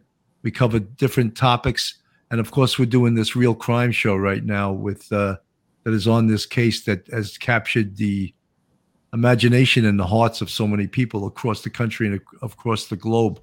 Uh, Joe Murray, you're the best. I mean, you, you know, I maybe you might upset people because you give both sides of the uh, the issue, and I I like that. I may not agree with you, but I like that you you play sort of devil's advocate. You're giving both sides of the story, and I appreciate that. Any uh, last words before we say goodbye? I, I really appreciate what you're doing by keeping this out here, and I will always be here and answer the call if you need me going forward. I am just so obsessed with it. Ang- Angela gets mad at me. She's like, "I'm going to lose you now for the whole weekend because I'm going to be answering comments and writing back and forth to people." I'm just so captured by this. Uh, I'm a hostage to this case. I, I I, it's just such gut wrenching, you know, heartfelt. This poor little kid. Every time I see her picture, so thank you for keeping this out there. I think the more we talk about it and keep it out there, good things can come from that. Joe, I really appreciate that. And you know something, we're going to try to stay with this case till uh, till it's solved, till there's a conclusion. You know, straight out of Brooklyn, Phil Grimaldi what do you got for me, man, before we say hey, goodbye? Oh, forget about it, Billy. No, all kidding aside, uh, just to give you a little insight into my state of mind with this thing. Last night, three o'clock in the morning, I was on the computer looking because, like we said, you bring this stuff home, and I was just reading some interviews and stuff and, and press releases and and you know to try and give everybody that's tuning in, the listeners, the subscribers, a real solid uh, opinion and a look at uh, from a uh, law enforcement point of view. Um, Billy, thank you for having me back. It's great to be on with Joe. I, I, have a lot of respect for his legal ability as well as his law enforcement ability. He made some great points today, and it's listen, whether you agree with it or not, it's always good to have a fresh set of eyes or another opinion. And like he said, he wants to look into that, see if it's nonsense or if there's some way to it, you know. And I think it should definitely be considered at this point if it hasn't been already, you know. So again, 100%. thank you, Billy, and, and keeping this case. It's uh it's kind of eating at us a little bit. I could see all three of us, you know, we want yeah, this thing I mean, to come to a conclusion. Right? You know, folks uh, that are in the chat and people again from all over the country, all over the world. We're trying to give you our best uh, police perspective on this case, on the way we actually worked cases uh, in New York City and I don't think there's a greater police department on this earth than the New York City Police Department. I was very proud to be a New York City uh, sergeant for 22 out of my 27 years, and I was proud to be a member of the NYPD for almost 27 years. And I'm sure uh, Joe and Phil would would agree with me. It's uh, there was definitely a big sense of pride being a, a New York City cop, and um, again, we, we, we just 100%. We're so happy that you folks are following us, police off the cuff, and um, we'll come back again and we'll do another episode on this case, hopefully, and we're hoping that there's some positive uh, news to report. You know, but until uh, till then, I'm Bill Cannon, and on behalf of Phil Grimaldi and Joe Murray, this has b- been Police Off the Cuff, Real Crime Stories. Thank you so much for listening.